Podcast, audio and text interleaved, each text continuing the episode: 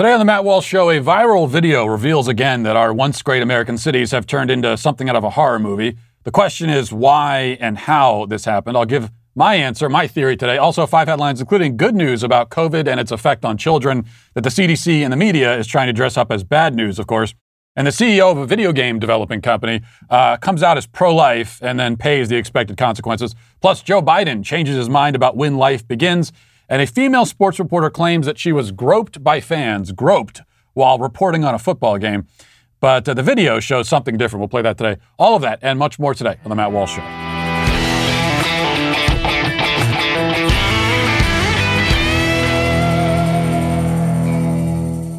Now, one of the most difficult and frustrating things about being a conservative in the culture today is that all of these companies that you're giving money to every single day, most of them hate your guts, and uh, you know they they want to cancel, they want to censor you for your beliefs, but you're still giving them giving them your money, and that's why it's so important when you find a company that supports you and your values to support them in return, and that's what Charity Mobile is all about. They're the pro-life phone company uh, because five percent of your monthly plan price goes to a pro-family pro, uh, pro-life charity of your choice. Other mobile ser- service providers are at best neutral when it comes to family and life issues. Uh, many of them, again, are diametrically opposed to you, but that's not the case with Charity Mobile. They're all about supporting you in the culture. They also have great, great service they're supporting you with as well.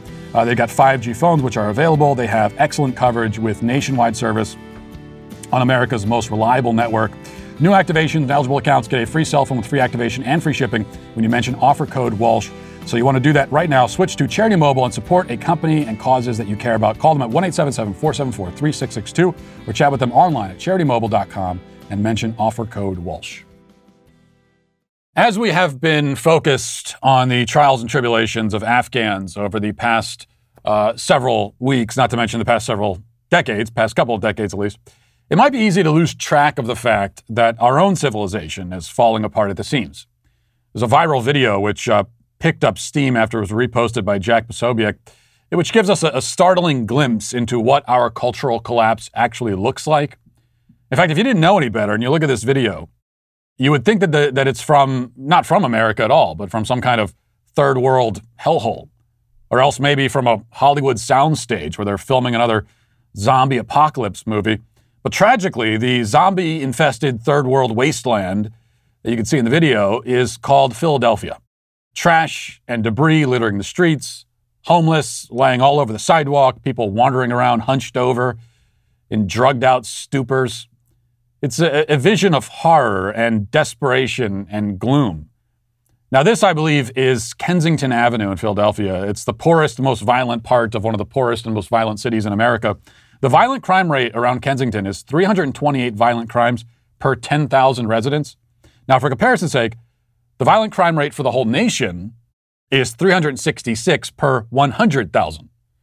And people who live in Philadelphia and are familiar with this area, they'll tell you that um, what you can see in the video is, uh, is what that area and much of the rest of the city looks like all the time, every day, 24 7.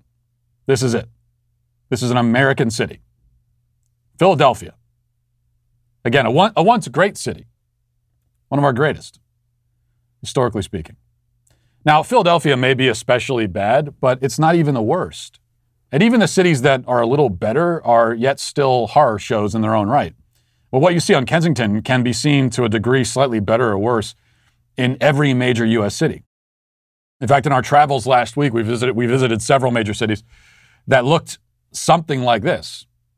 We're, we're told that our cities have turned into these dirty, horrifying, crime ridden cesspools because of drugs. And certainly the drug epidemic is one of the most prominent, most immediate causes. Just to give you an idea of the scope and severity of the drug problem, I can tell you that drug overdose deaths have quadrupled since 1999. And it's not like the rate was especially low in 1999 to begin with. Over the course of those two decades, nearly 1 million people, 1 million, have died from overdoses. Sadly, one of the most recent in that line is the brilliant actor Michael K. Williams, who portrayed Omar on The Wire um, about another decaying city, Baltimore. He was found dead of an apparent heroin overdose this weekend. And these are just overdose deaths we're talking about. This doesn't, this doesn't account for all of the many millions of lives that have been, if not technically ended by drugs, still completely destroyed by them. and families as well. So, why is this happening? I think many answers might be given, some of them political. All of these drugged out slums are run by Democrats. That's not a coincidence. But then, how did Democrats manage to seize control in the first place? And why do people keep voting for them in these cities? I mean, you could, if you're in Kensington, you could look around and say, it literally can't be worse. I mean, this is as bad as a city can get. Why would I keep voting for the people who made it this way? Or at the very least, were in charge while it became this way. Now, you might also point to the collapse of the family, which is a, which is a factor. Yeah, but why did the family collapse? You might approach this from the economic angle and connect it to poverty and unemployment. Yeah, but why are so many people in these cities unemployed, especially when there are, at present, there are 10 million jobs available? So I, I think all of these are pieces of the puzzle, symptoms of the underlying disease, but they are not themselves the underlying disease. And then what happens when we use a wider lens and we consider our decaying cities within a broader cultural context? How does everything else fit into this picture? What about the skyrocketing numbers of people who've grown dependent on legal drugs prescribed to them by doctors, especially psychiatric drugs? What about the enormously high rates of depression, anxiety? What about our experiences with, with COVID? All of these millions of people in America and across Western civilization who've been eager to give up their liberty for the tenuous promise of safety. People who, even after being vaccinated, still won't leave the house without a mask. Speaking of my own experience in the cities over the past week and, um, and over the past year, I'm not sure if I'm more depressed by the sight of the homeless encampments or the wealthy people in designer clothing walking down the street outside with masks on. And you know every single one of them are vaccinated. So, why is all that happening? Is that another piece of the puzzle? And then, what about the identity crisis gripping our culture, especially among kids? We've forgotten what the words man and woman mean. We, we look for, for meaning in these new and increasingly bizarre, redundant, and contrived gender labels. Meanwhile, we, again, especially kids, spend most of our days staring at screens, consuming up to 10 hours of media a day or more. The list of woes goes on and on, and there's probably no reason to keep listing them. But it's important to look at all these problems altogether because I would suggest that underneath all of this, there is a common root system. And the root system is despair. We are gripped in our society by a crisis, an epidemic of despair. We, speaking in general terms, we've lost our sense of meaning and purpose, which is what it means to be in despair. When you have no collective sense of meaning or purpose, then your whole civilization becomes like one of those druggies on Kensington, just ambling around hunched over, moaning and babbling to itself. Nowhere to go, nothing to do, no sense that there's any real reason to exist in the first place. Now, it wasn't always like this in Western civilization. We, we weren't perfect in the past, to put it mildly. We had our flaws, and they were very deep flaws, as any human civilization has flaws, because it is a civilization of humans, after all, and not of angels. But we were rooted in a common understanding and recognition of God's providence in our society. We believed that we were children of God, sent here to do His will. Now, we may have fallen short of that calling, but we recognized the calling. And that calling gave us, as a civilization, a purpose, a point, a direction. But then, over a period of years and through a process that we don't have time to document right now, God was removed from the picture. Now, not actually removed, of course, because you can't remove him really, but we declared all the same, in Nietzsche's phrase, that God is dead and that we no longer need him, that we can make our own meaning. But even Nietzsche recognized that if you're going to kill God, kick him off the throne, then you become God. And with that title, you inherit, inherit an awful lot of responsibility. Whereas God gave us purpose and meaning before, now, if you're taking God out of the equation, now you need to make your own purpose and meaning. You will need to replace that God sized hole with something.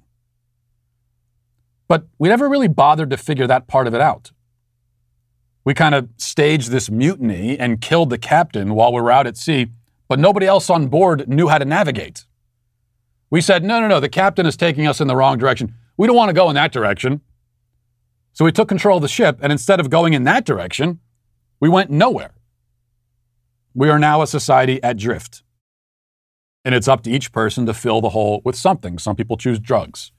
Some people choose to waste their lives playing video games, watching Netflix. Some look for meaning in their gender identity or their critical theories of race. Everybody is grasping at the air, staggering around in circles, going nowhere. Now, you can't escape what I'm saying here by simply saying that you don't believe in God. I mean, you could listen to this and say, well, I, I don't believe in God, so I don't think that it is a problem. See, the thing is, whatever you believe, there's no question that Western civilization once did believe in God, and now, for the most part, it does not. There's also no question that the belief gave a sense of purpose. And there's also no question that when you remove the purpose from a person or a group, and you don't replace it with any kind of new purpose, then you will have ushered in despair and hopelessness without offering any remedy for it. A hundred years into this process, and still none of the people who've worked to remove God from the center of our cultural life have come up with anything to put into that place. That's the story of modern leftism destroy, but don't rebuild. Erase definitions, don't offer new definitions. Shout, no, we don't want to go that way, without saying where else we should go. And this is where we've ended up as a result. Now let's get to our five headlines.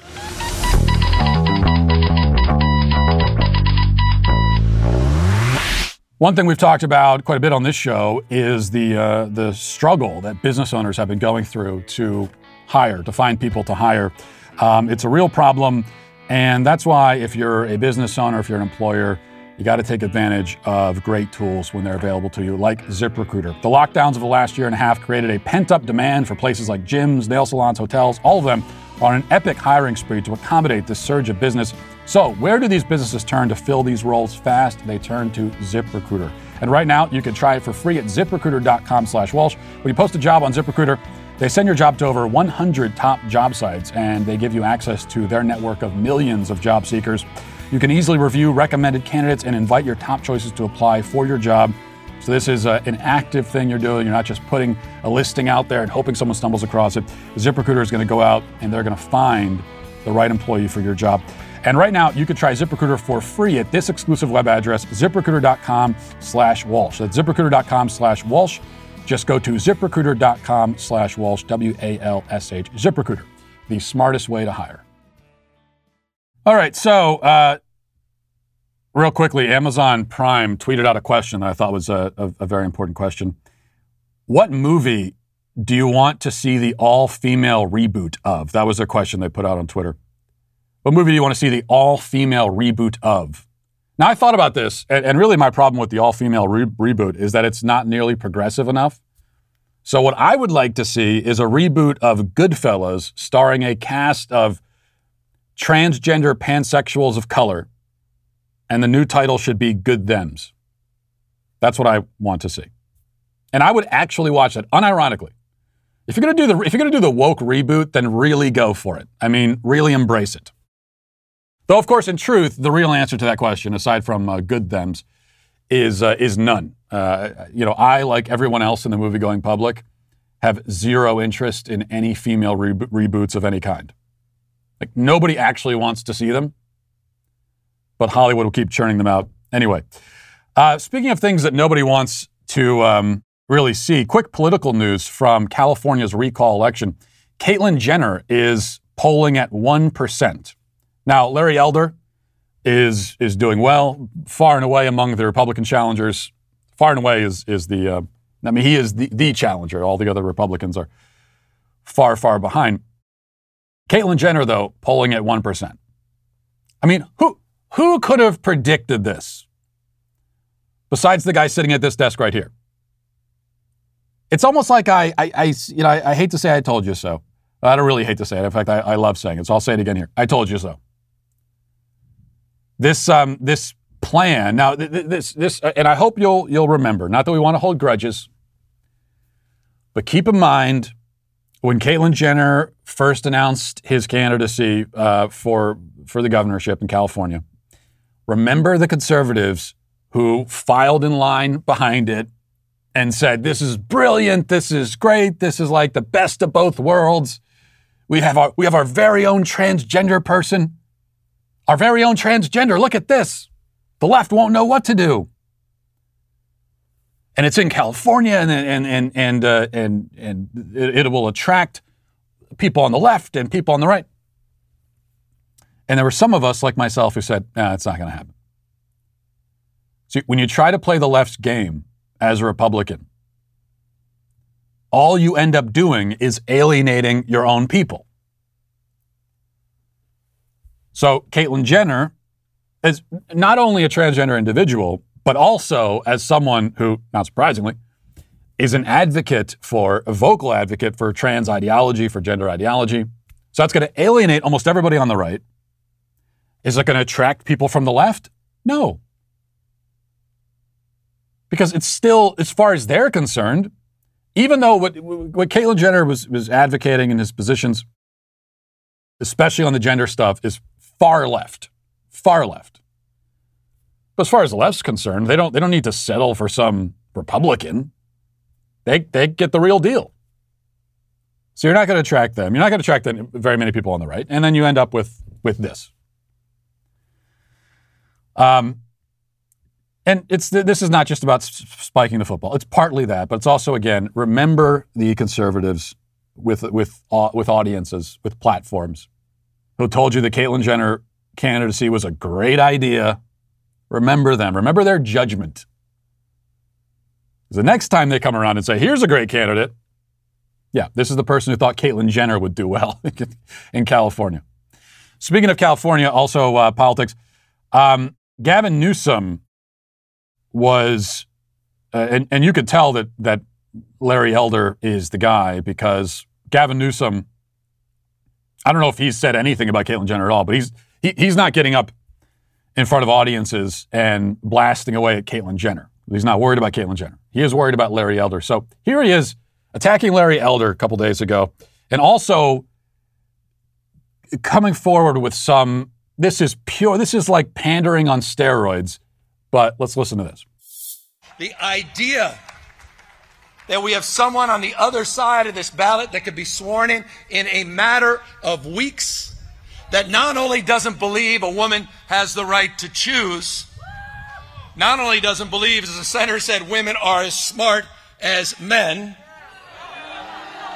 By the way, I don't know if you've seen Senator Warren cross examine folks on Wall Street. Apparently, Larry Elder has not. Women are smarter in politics, smarter in civics, they're smarter in economics. Women rule. Man. I really thought I really thought he was going to literally shout girl power. I thought that's what was coming at the end of that. They're smarter. They're better. We are but scum in comparison with them. How many women uh, actually find that kind of pandering appealing?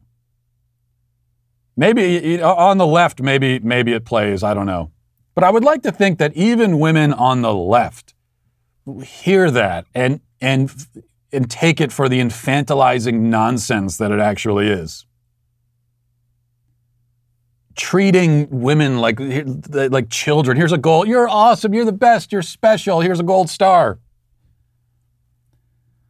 Uh, I, I, would. I know on on the right certainly women have no time for that, but uh, on the left, I, I would I would like to believe that even on the left, aside from the trained seals in the audience, they're clapping most other women would, women would hear that and say, come on.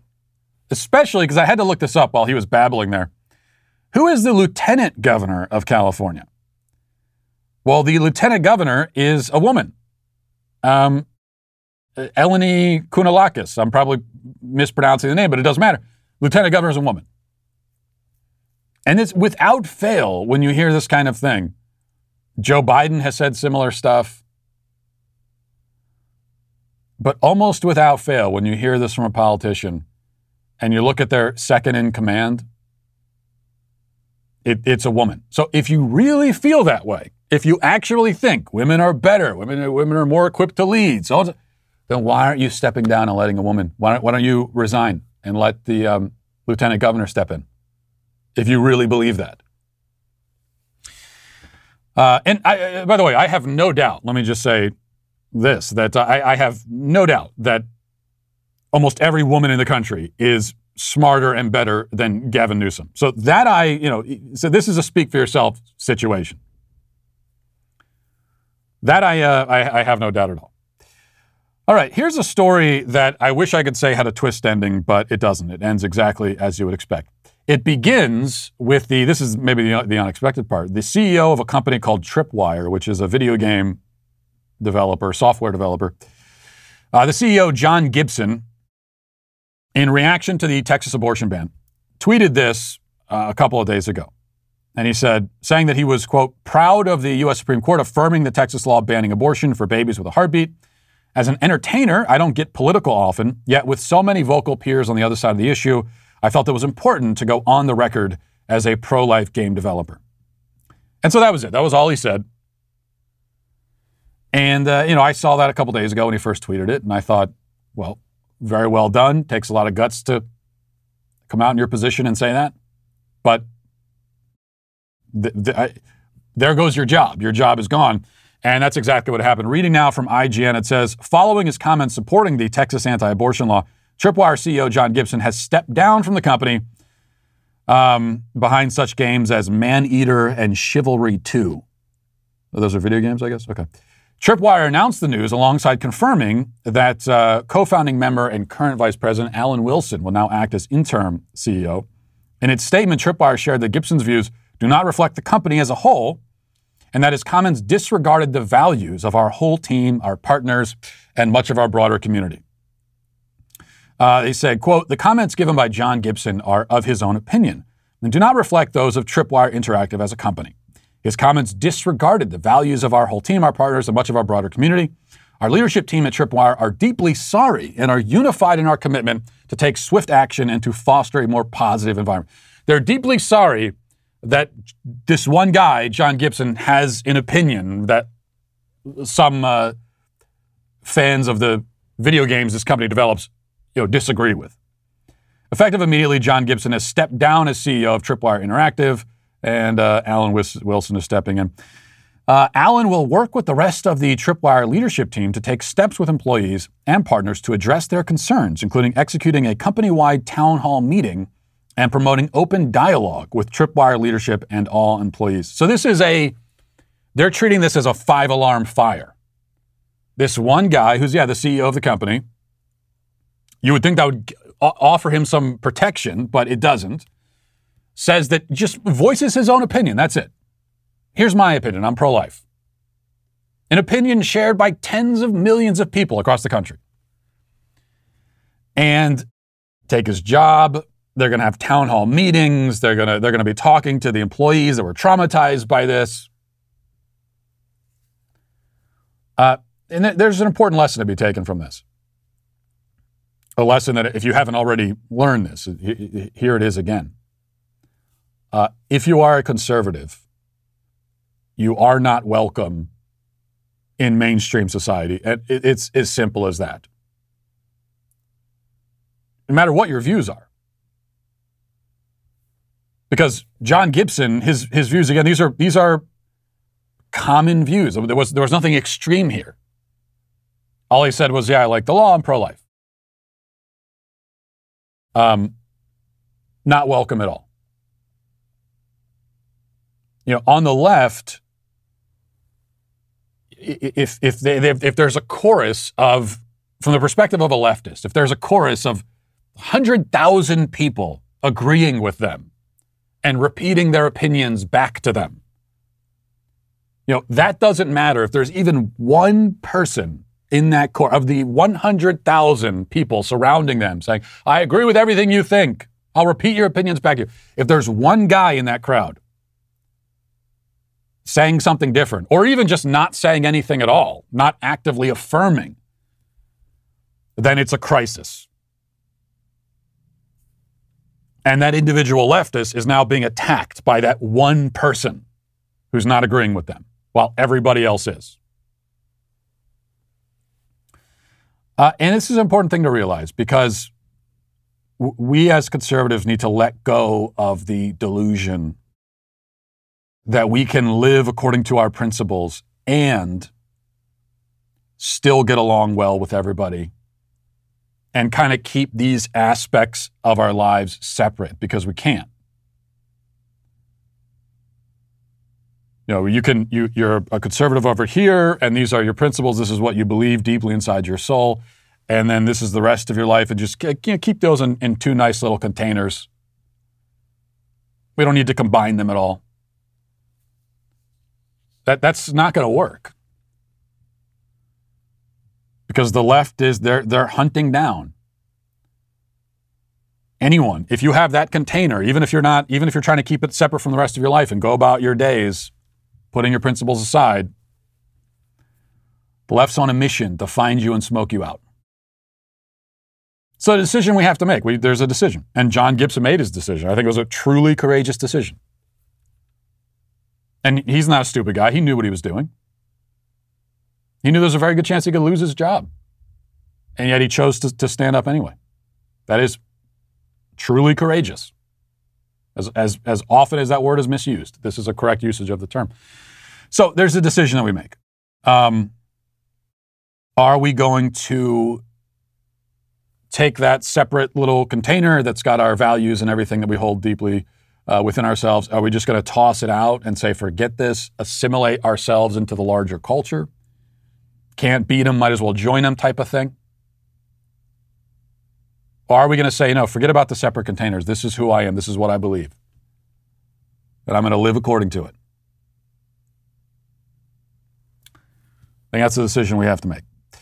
Um, and all of us as conservatives, we have, to, we have to make that decision first before we can do anything else, before we can decide what the next move is, what the next step is. All right. Um, meanwhile, a guest on MSNBC has, a, as we as continue to talk about the Texas abortion ban, a guest on MSNBC had a suggestion for how to deal with the Texas law. And there's been various different uh, suggestions here. And the, the common thread um, is that Texas cannot be allowed to have their own laws. Forget about states' rights, doesn't matter.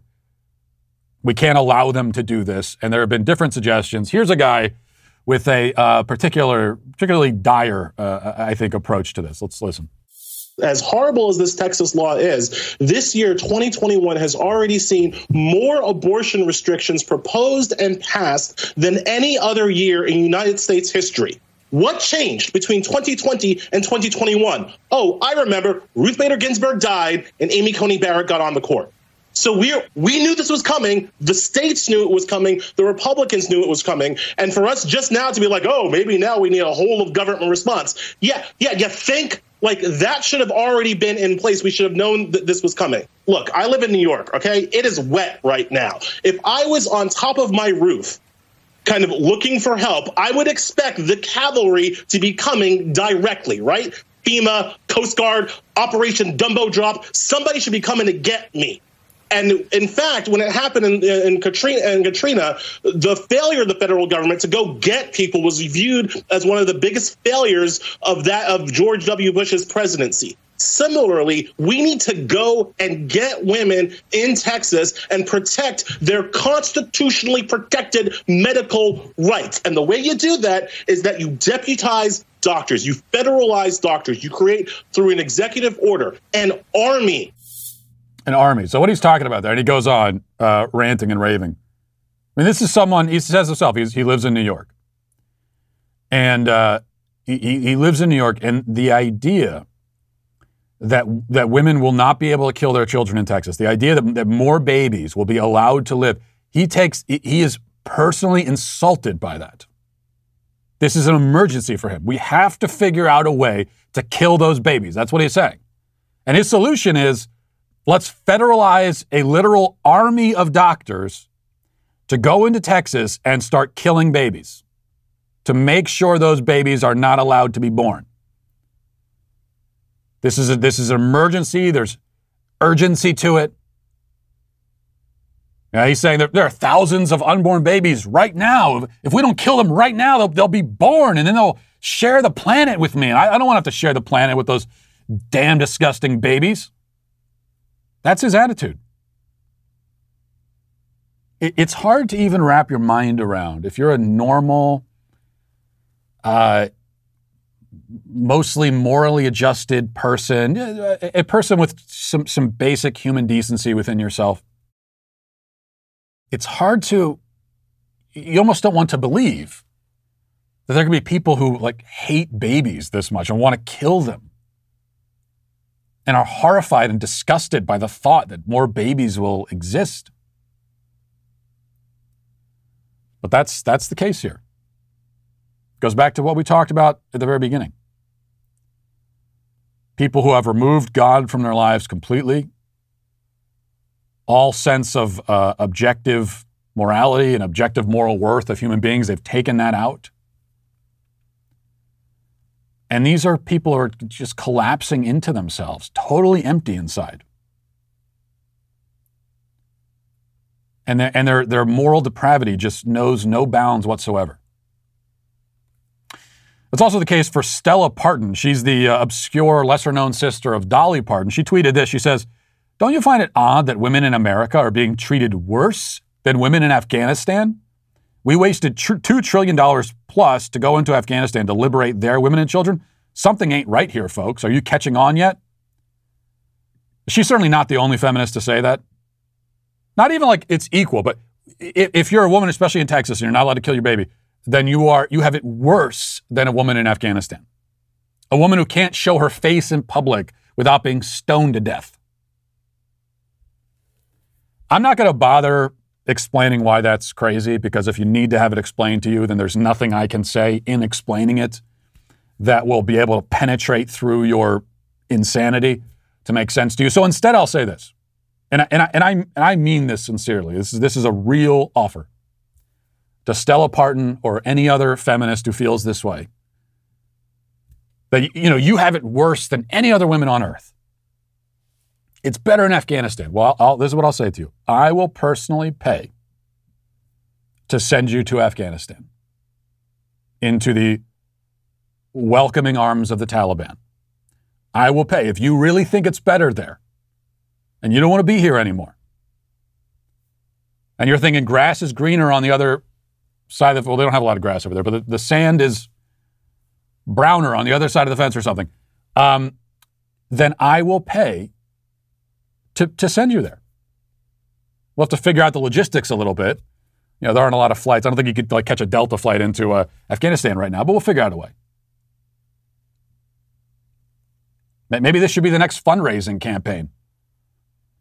Since we couldn't get the money to uh, to AOC's law, maybe we start a fundraising campaign to send women who feel like it's better in Afghanistan to, to you know send them there, and uh, it's it's a win-win for everybody, really. I would think.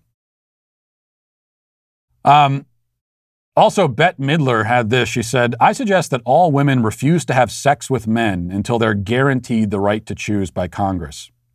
But a lot of this kind of reaction too. And this is kind of interesting because for one thing, it it you're you're acknowledging um, the possibility of abstinence. Because, because what you're saying here is, well, you know, women, especially in Texas, if they don't if they don't want to have a baby, and they, they can't tolerate the idea of getting pregnant at all, then they then then maybe they should just not have sex. They should be they should abstain. Well, uh, yeah. Well, now you're understanding, Bette Midler. Exactly right. If you can, if the idea of having a baby, if you're in a position where it's not just like you don't want to be a parent right now specifically, but just you you can't even tolerate the notion of it. Okay, if you're in a position where, or you're the sort of person who would rather kill than have a baby, then yes, you should not be having sex. You're, you, you, are, you are not the kind of person who should be having any sexual relations with anybody. You're not, you're not in the right place for it. You're not competent enough for it. Um, you are a, a, an emotionally stunted person that you would choose murder over having a baby. So all of these things factored together, what I would say is, yeah, I agree with Bette Midler. Just pr- probably abstinence is the way to go. Of course, she means that as a threat to men where she's saying, well, all the pro abortion women, we're not going to have sex with men anymore. I, I got to tell you, that's, I, I, I hear that as more of a promise than a threat. I think most men hear that and think, whew, dodged a bullet there. And I really mean that because, um, and, and, and don't take offense to this, but, but pro abortion women, to my mind, are uh, repulsive. Uh, I find them repulsive in every sense of the word. I mean, these are these are women who have rejected all of the feminine and maternal parts of themselves, um, and I, you know, I think I think most men find that naturally repulsive. You know, we want women who are caregivers, women who care for children, loving women. You know, those are the kinds of women that men find appealing, and um, that's not the case for pro abortion women. So this is another kind of win win situation, I would say. All right, one other thing here on the, uh, the abortion issue. Joe Biden, a couple days ago, talking about when life begins, uh, he said that uh, you know he acknowledges that some people think that life begins at conception, but he doesn't agree with that. And that's sort of interesting considering something that he said a few years ago. But let's play this clip first. I have been, continue to be, a strong supporter of Roe v. Wade. number one. And uh, the most pernicious thing about the Texas law, it sort of creates a vigilante system where people get rewards to go out to, anyway. And it just seems, I know this sounds ridiculous, almost un American, what we're talking about. Not to debate about, I, under, I respect people who think that, who don't support Roe v. Wade. I respect their views. I respect them, they, those who believe life begins at the moment of conception and all. I, I respect that. Don't agree, but I respect that. I'm not going to impose that on people. But what I was told, and I must tell you, I am not certain. I was told that there are possibilities within the existing law to have the Justice Department look and see whether are there things that can be done that can limit the independent action of individuals in enforcing a federal system, a, a, a, state law. I don't know enough to give you an answer yet. I've asked that to be checked. Okay, so he uh, respects, he allegedly respects people who don't support Roe v. Wade, and yet, you know, if if uh, the, the people of Texas vote in a government that is pro-life, and they want to have pro life laws, Joe Biden wants to stop that from happening. That's how much he respects pro life people. He also wants to force you to fund the abortion industry, which we all do, 500 to the tune of $500 million a year funding Planned Parenthood. That's how much he respects your views. I respect your views, he's saying, but I don't think you should be allowed to legislate according to those views or elect people who will legislate according to those views. And uh, also, I want to force you to, I want to take your money and, uh, and, and force you to fund the abortion industry. That's how much I respect your views. Great. But he says he doesn't agree, he doesn't think the life begins at conception. Now that's interesting because only about five years ago, he was singing a very different tune. Let's watch. I'm prepared to accept de fide doctrine on a whole range of issues as a Catholic. Um, even though, as you know, uh, Aquinas argued about in Summa Theologica about human life and being when it occurs, I'm prepared to accept as a matter of faith. My wife and I, my family, the issue of, of, of, of abortion. But what I'm not prepared to do is impose a rigid view, precise view, rigid sounds uh, pejorative, a precise view that is born out of my faith on other people who are equally God fearing equally as committed to life, equally as committed to uh, the sanctity of life. And uh, I'm prepared to accept that the moment of conception is human life and being. But I'm not, pre- I'm not prepared to say that to other God fearing, non God fearing people that have a different view. So many problems there before we get to the main problem, the main contradiction. But the claim that pro abortion Christians are equally as God fearing and equally as committed to, to the sanctity of life? Well, that doesn't make any sense to begin with because pro abortion Christians is a non existent category. You can't really be a pro abortion Christian. You especially cannot be a pro abortion Catholic. You can't. He's not a Catholic. And I can say that because uh, t- to be a Catholic means to begin with, at a minimum, accepting the moral authority of the church. If you don't, and you don't have to accept the moral authority of the church, uh, it, no one is forced to legally in this country. But if you don't, then you're not a Catholic. I mean, there's a lot of other things you can be, but you're not a Catholic. But aside from all that, he says that he's, he's prepared to accept that life begins at conception. He was prepared to accept it five, six years ago. Apparently, he's not prepared anymore. And, and even, even five, six years ago, he says, I, I don't want to impose that a precise view on people. Yet, he is willing to impose the belief that life does not begin at conception on people by, again, forcing them to fund the abortion industry and other ways as well.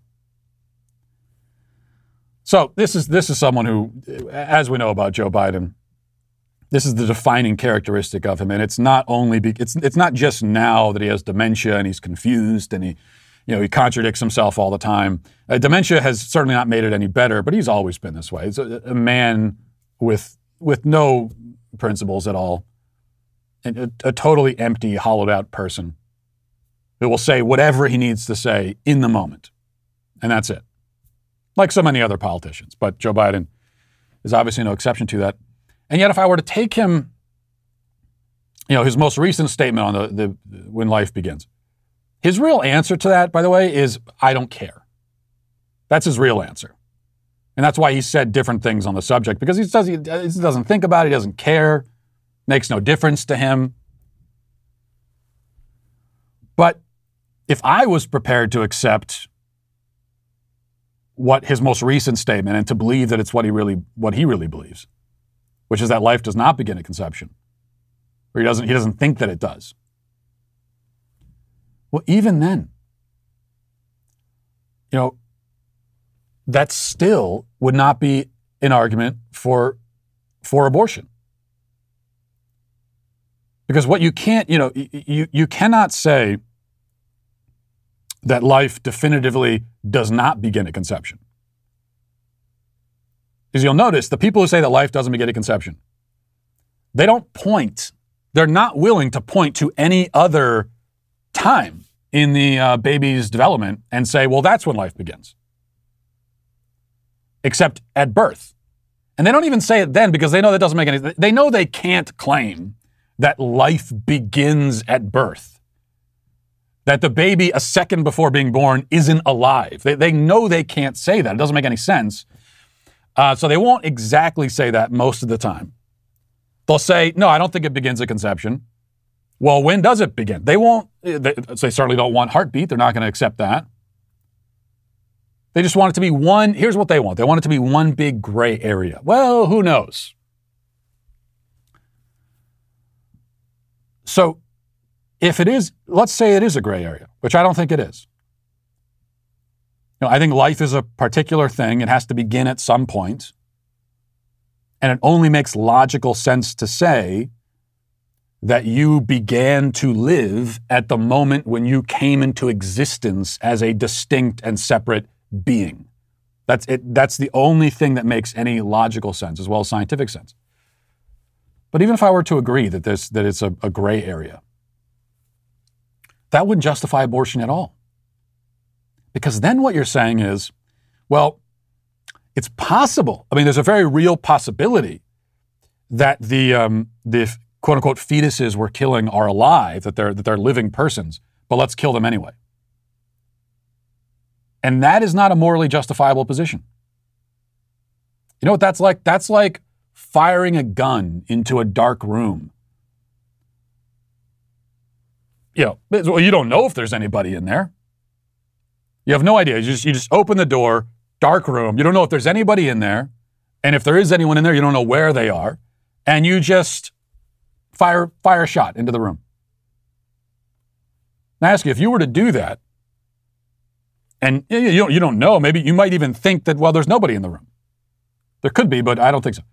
If you were to do that and you shot and killed someone, should you be held morally responsible for that? Well, yeah, of course. Because you knew there was a very real possibility that there was a person in that room and you fired the gun anyway. So the the, the, the, the furthest that the pro-abortion position on when life begins can take us is is it, all it can do, rather than giving us a definitive date for when life begins. It's just the gray area, which means even according to their own logic, the babies that are being killed in abortion could very well be living persons that you're killing anyway. If you're looking at, at something, a, a, a being, an entity, and you're not sure if it's a living person or not, but it could be, then I think the best thing is to not kill it. That would have been my position. All right, moving on now to reading the YouTube comments. We didn't have a show on Friday, so instead, I'm going to read some of the comments from um, our very exciting video, which we posted on uh, Monday, the Sweet Baby Gang anthem contest. And uh, that that went up, and I, yeah, I, I thought it was a great experience. If you haven't watched it yet, go to YouTube and check out the Sweet Baby Gang anthem. All the different uh, there were there were five contestants. I thought they were all tremendous, and we're going to announce the winner here soon. But let me read some of the comments from that because we didn't have a show. So even if we did have a show, these are the comments I would be reading because it's much more important than the show. Samantha says you could feel Ben's discomfort whenever Michael called Matt daddy.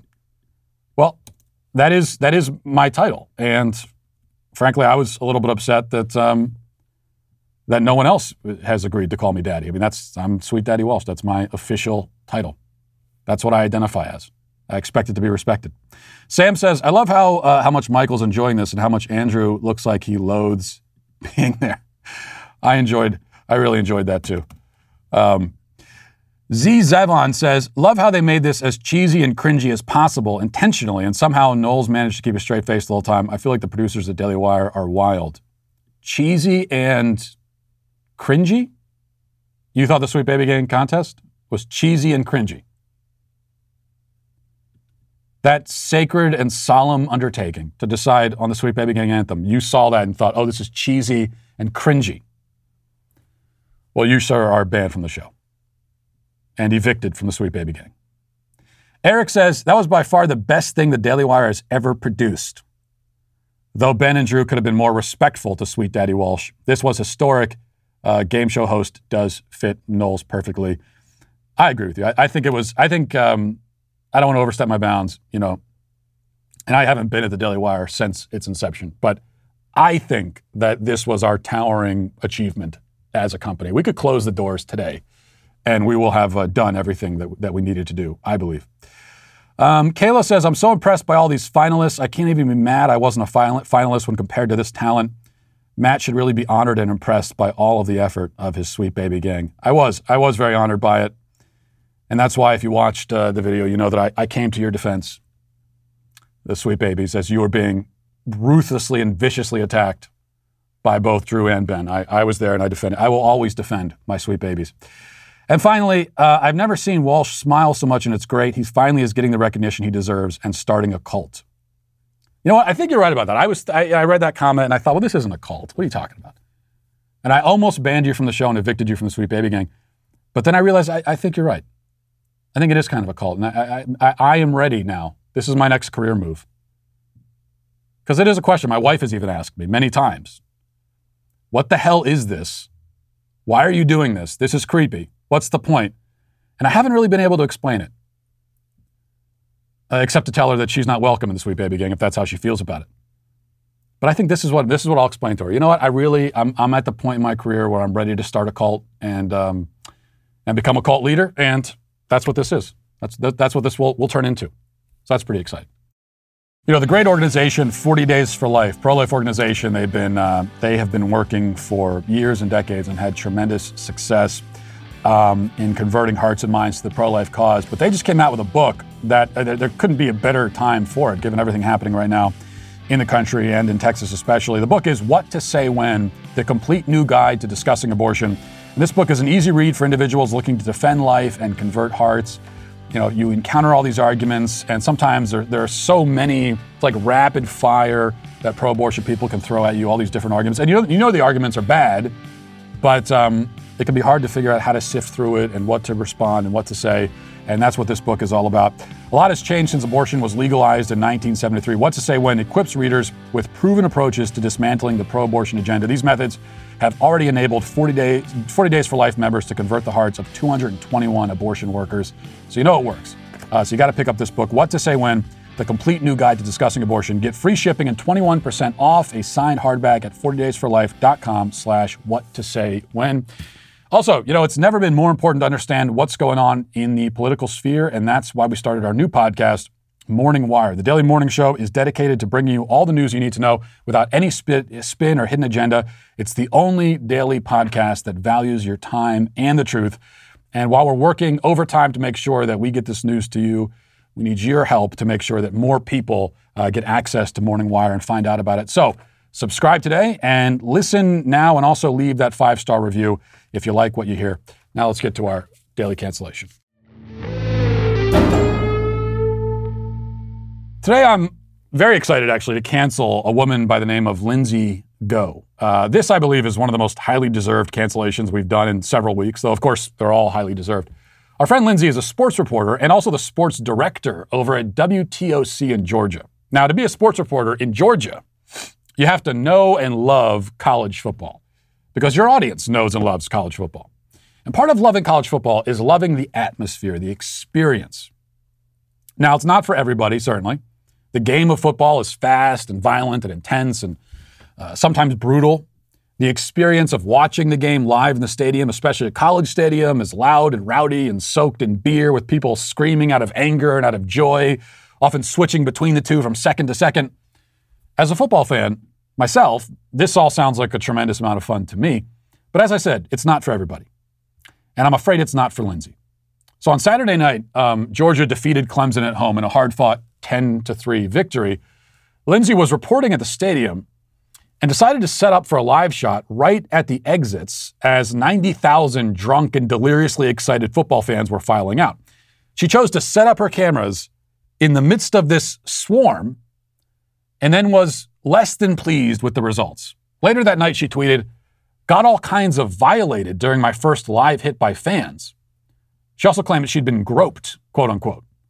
And she said after that, she, that the experience was uh, that she was uh, stressed by the experience and startled and, quote, frazzled. But courageously, she assured the public that she was okay. then the next day, as the nation waited with bated breath for an update from Lindsay, who was stressed and frazzled at the football game, she finally released the footage. Now, it's up to the eye of the beholder, or the beer holder, as the case may be, to decide whether Lindsay was in fact groped and violated, or whether she was simply greeted with the kind of boozy enthusiasm that literally anyone standing in front of a camera in that situation would have experienced. And that's up to you to decide, but uh, let's watch the footage here. Here it is. Hello. Please don't touch me.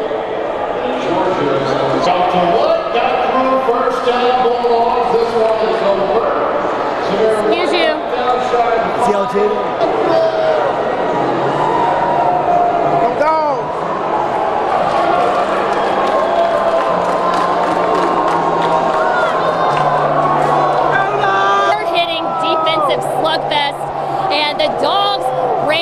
With it. A 10 to 3 win here at Vegas.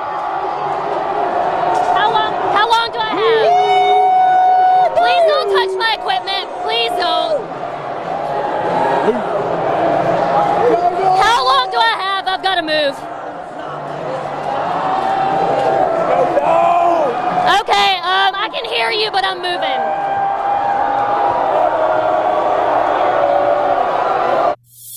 Okay, you know, my, my only problem watching that is all the people who, uh, you know, they got their time in the sun, they got their time on camera, and then they kind of froze and they had nothing to say. I mean, if you're gonna if you're gonna intrude into the shot, I, I respect it because again, we're at a you're at a football game, that's what you do. But you should have something to say. A couple of people they they kind of stuck their head into the shot and like didn't they couldn't think of anything to say, so they just walked away. Um, now, as far as I could tell, only one person made physical contact with her by touching her on the shoulder. And as I always tell, I tell my kids all the time, you got to keep your hands to yourself. It is impolite to touch somebody on the shoulder like that when they don't want to be touched. But um, does that qualify as groping now? Has a person been violated because another person made non consensual contact with their shoulder for 10 seconds or two seconds, really? If so, then we have all been groped. We have all been groped and violated thousands of times in our lives. And meanwhile, the, the stories of women who have actually been groped and violated are buried somewhere under this avalanche of brief, benign, non sexual, incidental physical contact between human beings. As for the rest of it, Lindsay was encountering what, again, anybody who has set up any kind of camera outside of any college or professional sporting event has encountered. The crazy thing is, you can see in her face from the beginning that she has no patience for any noise at all. She doesn't appear to want to be there to begin with. And as soon as people start walking past, she's fuming mad. But, but she's the one who set up the camera exactly where thousands of people will be walking. This is like a guy from the Weather Channel reporting live from the beach during a hurricane and whining the whole time because his hair is getting wet. It's like if I tried to make a phone call while sitting in the stands at a NASCAR race. Like, uh, hang on a second. Hey, fellas, can you pump the brakes for a minute? I'm trying to have a conversation here. Of course, that's, that's not to say that reporters can't or shouldn't report live from stadiums. It's just to say that they should be ready to match the volume, intensity, and exuberance of the crowd in the background. And I certainly don't want to claim that this is one of the reasons why men make better sports reporters. I don't want to claim that.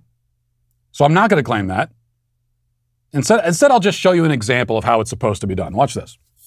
Well, it's been 644 days since the last time Williams-Brice did not have restrictions as to how many fans could be in their stadium, but that ends tonight. New chapter begins as Shane Beamer begins his new era as the head football coach at the University of South Carolina. Hello, everyone, and welcome to the Frat Lots here at the University of South Carolina. I'm Mike Uva, and it is game day, something Gamecock fans have been waiting for for quite some time. And look, there's a lot of storylines we could talk about. We could talk about how Shane Beamer is making his debut. We could talk about how Erik Kimrey, the former Gamecock quarterback who coached at him these last couple of years, is making his debut as an assistant coach. But perhaps, perhaps the biggest storyline is the fact that you have a former grad assistant coach, Zeb Noland, playing under center tonight as the starting quarterback. Earlier in the week, we had a chance to be able to catch up with both Seth and Coach Beamer. Wow. Now, that was Fox reporter Mike Uva, who, in fairness to Lindsay, Mike is putting on an absolute clinic in that broadcast that few sports reporters could fully match. Uh, and before you say that this was this this was different because nobody physically touched him, here he is broadcasting from a bar during March Madness a few years ago. Here's a better example. Watch this.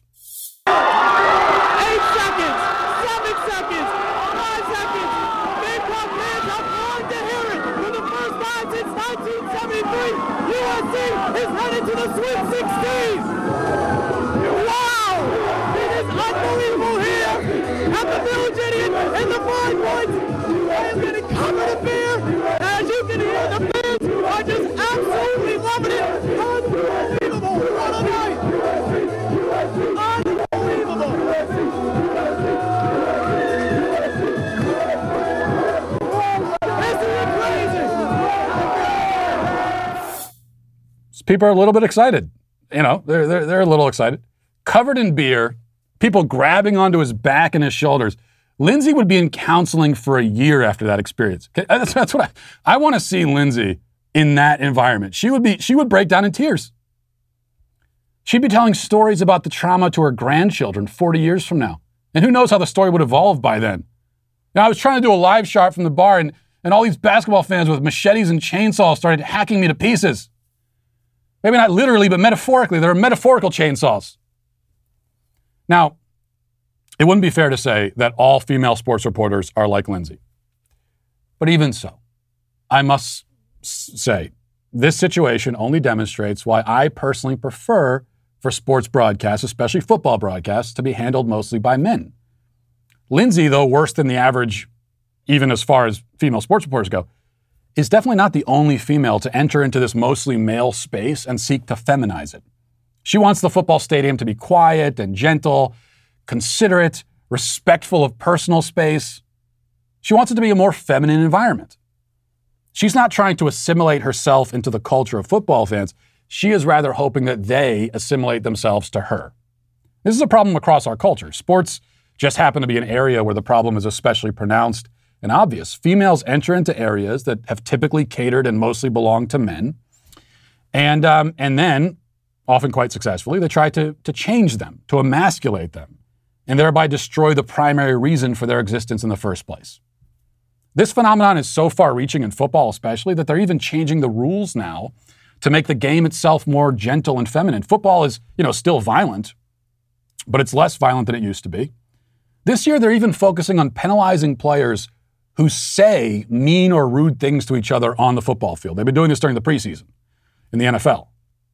All of this, along with the token female sideline reporters and the female analysts at halftime, it's an effort to make the game less appealing to the people the game was invented for to begin with.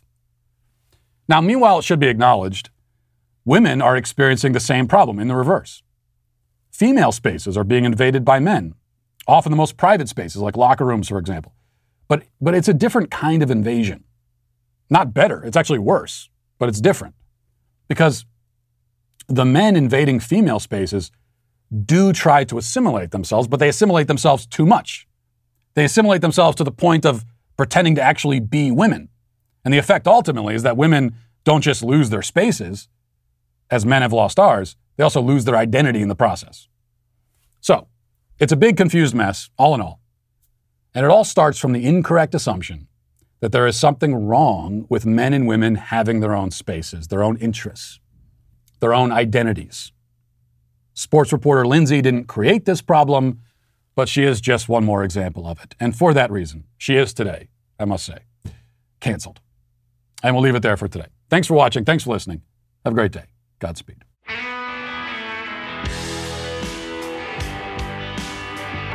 Well, if you enjoyed this episode, don't forget to subscribe. And if you want to help spread the word, please give us a five star review. Also, tell your friends to subscribe as well. We're available on Apple Podcasts, Spotify, wherever you listen to podcasts. We're there. Also, be sure to check out the other Daily Wire podcasts, including The Ben Shapiro Show, Michael Knowles Show, The Andrew Klavan Show. Thanks for listening. The Matt Walsh Show is produced by Sean Hampton, executive producer Jeremy Boring. Our supervising producer is Mathis Glover. Our technical director is Austin Stevens. Production manager Pavel Vodosky.